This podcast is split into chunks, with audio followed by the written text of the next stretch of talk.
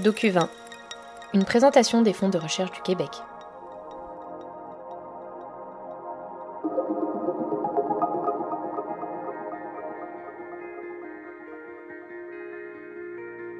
Étymologiquement, le terme télétravail signifie travail à distance. Si l'on parle de concept de télétravail depuis près de 30 ans, force est de constater qu'il semble s'être en quelque sorte démocratisé dans le quotidien de tout un chacun, précipité par la pandémie. L'évolution des technologies de l'information touche toutes les entreprises. Le développement fulgurant de nouveaux outils informatiques a changé l'organisation du travail, en plus de faciliter certaines tâches professionnelles et d'accorder plus de flexibilité aux employés. Bien que des études montrent que le télétravail est un élément majeur de la satisfaction des employés, le fait d'être constamment connecté apporte de nouveaux challenges que les salariés et les managers doivent surmonter ensemble.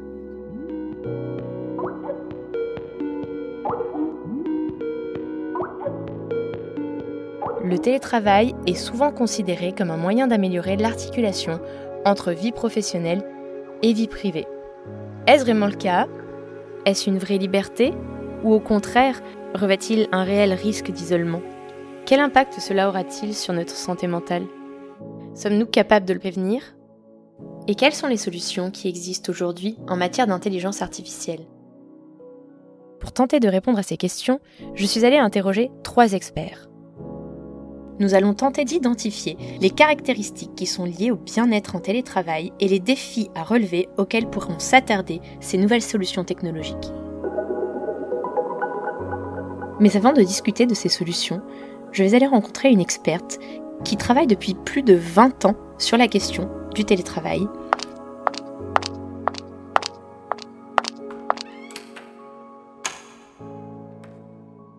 Bonjour Diane Gabrielle Tremblay. Bonjour. Euh, je suis aujourd'hui donc euh, dans votre bureau rue Saint-Denis, euh, à l'université TELUC à Montréal, et je vais vous laisser vous vous présenter. D'accord, ben Diane Gabrielle Tremblay. Je suis donc euh, professeure en gestion des ressources humaines à l'école des sciences de l'administration de l'université TELUC et euh, ben, je suis également titulaire d'une chaire de recherche sur les enjeux sociaux et organisationnels de l'économie du savoir d'abord. Et puis finalement maintenant on l'a c'est une on fait une nouvelle chaire mais qui est dans la foulée de l'ancienne qui est plutôt sur la société du savoir. Et puis j'ai une équipe de recherche sur euh, gestion des âges et temps sociaux. Alors Diane, c'est quoi le télétravail?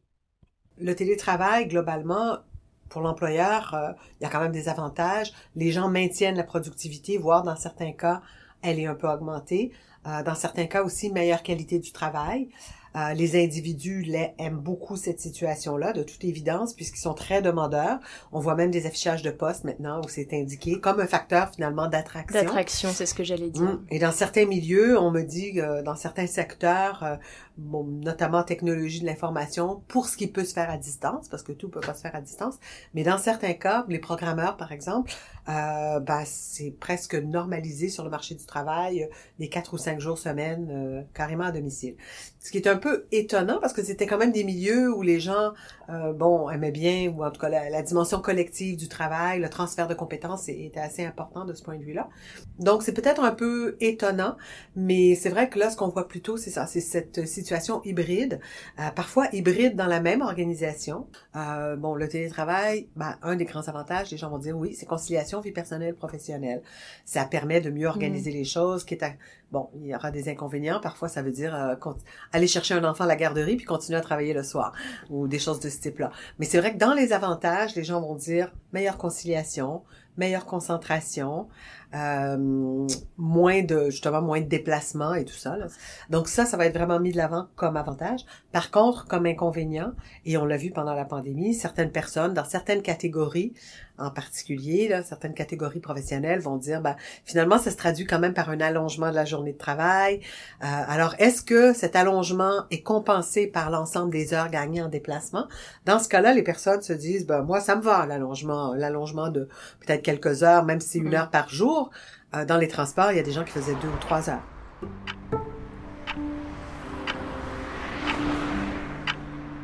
un des inconvénients, euh, justement, du télétravail, c'est euh, l'isolement, euh, le manque de collègues. C'était autour de 10-15% avant la pandémie. Euh, aujourd'hui, on n'a pas nécessairement des mesures euh, aussi précises. Nous, c'était vraiment une enquête qu'on avait fait où on posait cette question-là.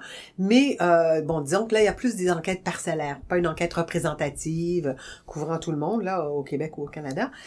Mais effectivement, par contre, il y en a une qui nous donne quand même une certaine indication on a encore là de Statistique Canada, une enquête qui nous indique que 90% des gens se perçoivent comme au moins aussi productifs, voire plus. 60% se perçoivent à peu près également et 30% se perçoivent comme plus productifs. D'accord.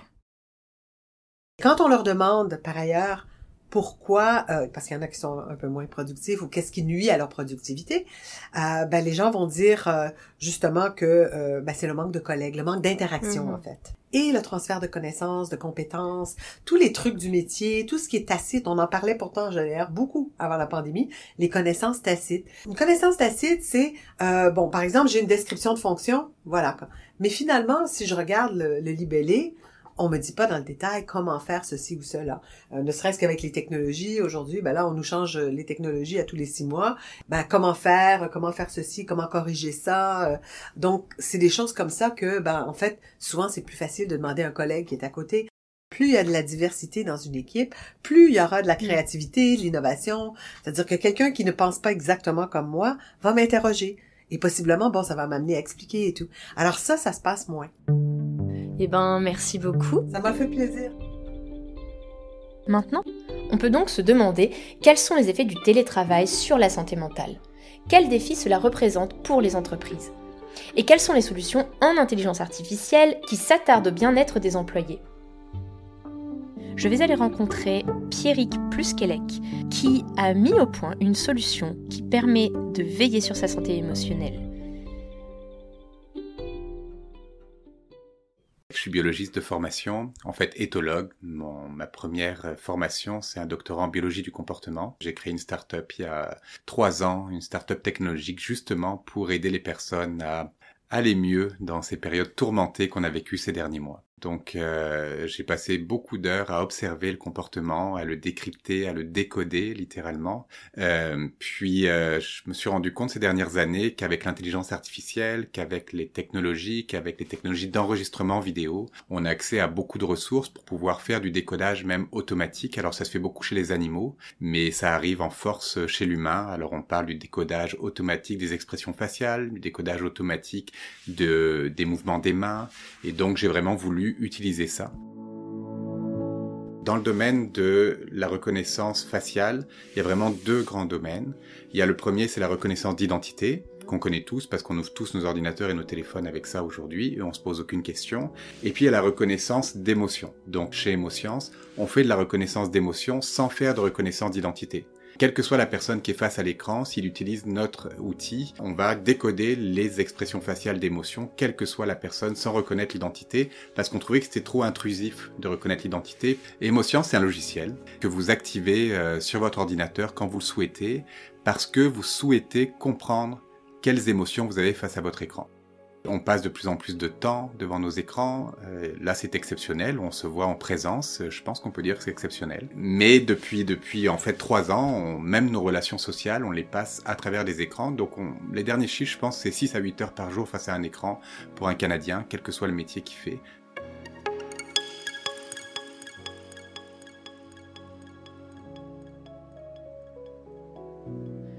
En mai dernier, un sondage léger commandé par la Chambre de commerce du Montréal métropolitain révélait que depuis la pandémie, seulement 28% des employés sont au retour en présentiel à un rythme de 5 jours par semaine. En 2022, environ 55% des travailleurs vivraient avec au moins une difficulté de santé mentale, selon une étude réalisée par une équipe de recherche de l'Université de Laval.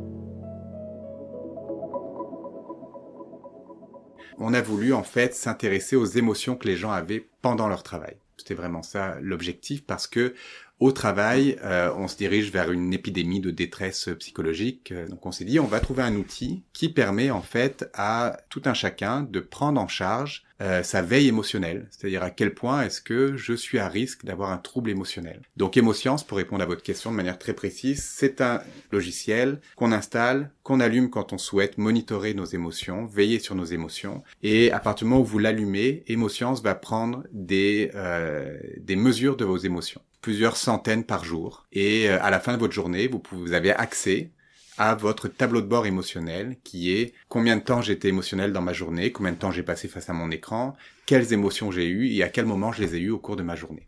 Être émotionnel au travail, c'est être surpris par un courriel, c'est être euh, contrarié par euh, quelque chose qu'on n'arrive pas à faire ou qu'on a du mal à faire, c'est être triste parce que on lit les nouvelles et puis que c'est pas trigué, euh, c'est être joyeux parce qu'on est en interaction avec quelqu'un. Quelque chose qui est peut-être important de, de saisir dans tout ça, c'est que le bien-être, si on avait à le définir d'un point de vue scientifique, eh bien c'est vraiment deux grandes choses, ça c'est ce que les scientifiques nous disent, c'est notre capacité à se sentir compétent, faire son travail, être reconnu comme tel, être résilient face aux adversités. Puis ça on est très bon à faire ça. Donc on pense qu'on a qu'on est bien, et il y a le deuxième aspect qu'on oublie souvent qui est l'expérience émotionnelle. Plusieurs chercheurs vont définir l'expérience émotionnelle du bien-être comme étant le pourcentage d'émotions positives divisé par les émotions négatives. Donc autrement dit, la balance, l'équilibre des émotions positives que vous vivez par jour. Alors nous, on s'est dit, bah, pourquoi ne pas fournir cet indicateur de bien-être purement émotionnel? Parce qu'on n'a pas le temps, honnêtement, de se poser la question à la fin d'une journée. Par ailleurs, dans Émoscience, personne ne voit les images qui sont prises en photo. Il n'y a aucun humain qui voit ces photos-là. Et euh, les photos sont éliminées dès qu'elles ont été traitées par nos algorithmes. Vous envoyez nos images à vos images à nos serveurs. Donc les images sont prises, sont sur vos ordinateurs, vous les envoyez à nos serveurs. Et en dedans de 5 à 10 secondes, elles sont traitées. On évalue les émotions qu'il y a dans chaque image. Et ensuite, les images sont détruites. Est-ce que selon vous, Pierrick, c'est le, le, futur du, du, du télétravail mm. est émotionnel? Je pense que oui, pour une raison euh, très simple, c'est que ce qu'on appelle l'informatique affective, c'est-à-dire la capacité des ordinateurs à soit à créer, à mimer, on va dire, des émotions ou à les mesurer, euh, elle arrive en force sur le marché. Et moi, ma préoccupation, c'est pas tellement est-ce que ça va arriver ou pas, c'est de quelle manière ça va arriver, parce que, comme vous le comprenez, c'est des données extrêmement sensibles. On parle de vos émotions. Mm-hmm. Donc c'est pour ça que nous, émotions, c'est une réponse éthique et responsable à ce marché qui est en développement mais la plupart des autres compagnies qui sont leaders du marché risquent de ne pas se poser ces questions-là. Donc voilà, donc les gens s'approprient finalement euh, leurs émotions euh, plutôt que les subir. On a tous vécu le télétravail, on a tous vécu le passage du travail au bureau au télétravail. Donc la différence probablement entre le télétravail et le travail à la maison, c'est pas tellement une question euh, d'isolement, c'est plus une question de contagion émotionnelle. C'est-à-dire que si je suis à la maison, euh, mes petits soucis de la maison qui avant s'éloignaient quand j'étais sur mon trajet pour aller au travail et que je faisais vraiment la coupure entre la maison puis le travail. Aujourd'hui, on reste avec pour le meilleur ou pour le pire. Et donc, euh, c'est important de, de, je pense, d'être encore plus allumé à nos émotions je pense que c'est inéluctable que le télétravail va augmenter dans euh, la vie professionnelle, c'est sûr, c'est déjà le cas, et on va peut-être revenir à quelque chose d'un peu plus balancé. Euh, je pense qu'il va y avoir un petit retour parce qu'il y a quand même des choses qui manquent. C'est les vraies relations entre les êtres humains, mhm. c'est d'aller manger ensemble à midi, c'est de boire un café, c'est de parler de nos petits soucis. Euh, donc on va pas faire ça à travers Zoom, c'est sûr.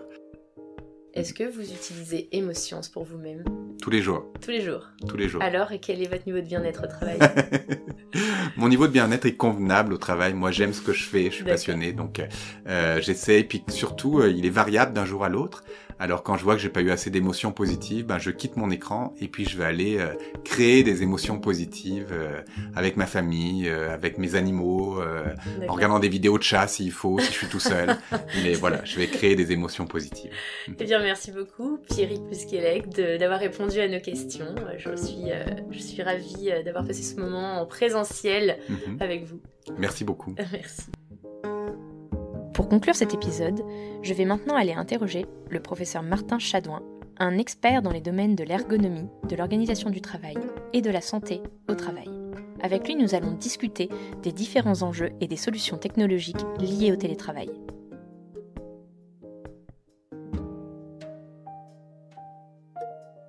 Aujourd'hui, je rencontre Martin Chadouin, qui est professeur à l'Université de Québec à Montréal, au département de... Euh, D'organisation et de ressources humaines. Je suis professeur en organisation du travail et je suis ergonome. L'ergonomie, c'est une discipline scientifique qui s'intéresse à la question du travail. Donc l'idée de l'ergonomie, c'est de dire il y a un écart entre ce qu'on demande de faire aux gens, le prescrit, la tâche, et ce qu'ils vont vraiment faire, l'activité. L'ergonomie, elle s'intéresse à cette tension entre les deux, pour essayer de, en comprenant l'activité de travail, pouvoir offrir les moyens nécessaires aux gens de pouvoir bien faire leur travail. Et ce bien faire leur travail, il peut pas être fixé. Le bien faire le travail, ça vient de la personne aussi. Oui, j'ai des exigences à respecter, mais moi j'ai mes propres exigences à moi. Donc l'ergonomie, c'est de naviguer dans cette tension-là. C'est comment je peux concevoir des situations de travail qui vont respecter le plus possible les personnes dans une logique, évidemment, de performance et de préservation, voire de développement de la santé. L'ergonomie, c'est ça. Donc la question de savoir si le télétravail rentre dans l'ergonomie, absolument. Parce que le télétravail, c'est un outil, c'est une dynamique, c'est un processus qui va donner plus ou moins de moyens aux gens de pouvoir réaliser les tâches et développer leur santé. On a, on a un fonctionnement technologique qui me permettrait d'avoir une sphère de pouvoir agrandie et donc de pouvoir choisir un peu plus comment j'ai envie de travailler. Le problème, c'est que souvent le télétravail, il est négocié dans une entente entre les RH et les syndicats. On va avoir une solution qui est appliquée par tous. On va m'imposer deux jours de présence, n'eut égard à ce que je suis en train de faire là-dedans. Donc, c'est, c'est, c'est redevenu, alors que c'était une opportunité d'émancipation, ou en tout cas il y avait un, potentiel d'opportunité d'émancipation, c'est redevenu un outil finalement d'imposition d'une organisation du travail. Donc on en a fait une espèce de solution d'autonomie, mais qui finalement, quand on gratte un peu, redevient une forme d'imposition de manière de travailler, qui en plus me font parfois travailler chez moi quand j'ai pas envie, ou me font venir au bureau et passer ma journée sur Zoom parce que les autres collègues sont pas au bureau.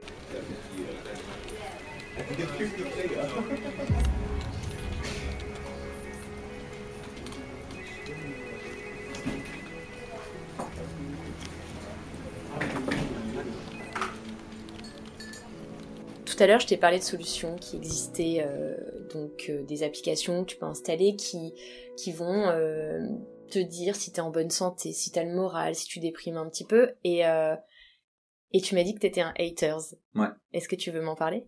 Ben, Pour moi, c'est que conceptuellement, ça fait pas de sens. C'est qu'est-ce qu'est-ce qu'on appelle santé? Se dire que en prenant des photos de la personne, je vais pouvoir établir un diagnostic de cette personne-là, elle se sent moins bien ou se sent pas bien? Pour moi, c'est complètement surréel. Quand je fais ça, de l'extérieur de la personne, j'impose un diagnostic, pas médical, mais un diagnostic quand même, sur cette personne est en état de santé ou pas. Alors, si cette solution, elle est à la limite, elle permet de lever des drapeaux en disant Ouh là là, cette personne-là va pas très bien. Bon, ça peut être intéressant et après on déclenche des dispositifs de qu'est-ce qui se passe. Ça ne remplacera pas le diagnostic, mais dans les faits, ça va le remplacer. Parce que on va avoir une solution rapide, efficace, mm. C'est le principe même de notre économie, de trouver des solutions plus efficaces. La question pour moi, elle est vraiment qu'est-ce qu'on règle avec cette technologie-là? Quel regard ça nous donne sur le travail de la personne? Qu'est-ce qui vient après cette solution-là? Et pourquoi cette solution-là alors que on a des relations humaines qui nous permettent de sentir que la personne ne va pas bien? Soit on continue dans la vision technologique comme la technologie étant la solution en elle-même et pas un outil, ou soit on se repose la question de nos organisations du travail, on n'est pas du tout dans une logique de nature humaine, on est dans une logique de choix de société, de choix politique, mais est-ce que justement on ne devrait pas commencer à réfléchir un peu à comment on s'extirpe tranquillement de ça? Et pour moi, le télétravail, s'il n'est pas réfléchi dans cette logique-là d'émancipation, ça devient un outil de contrôle et d'imposition, comme tous les autres. Non, merci Martin.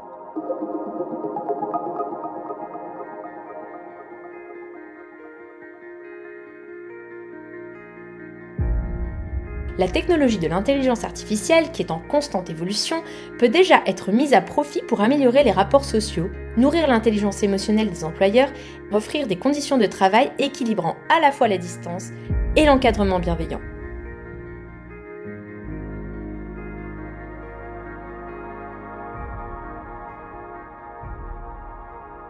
Ainsi s'achève cet épisode spécial articulé autour de l'impact du télétravail sur le bien-être des salariés. Je remercie chaleureusement Diane Gabriel Tremblay, Pierrick Plusquelec, ainsi que Martin Chadouin d'avoir répondu à mes questions et d'avoir su nous inviter à nous questionner sur cette question si essentielle qu'est le bien-être au travail. Et vous, vous en pensez quoi?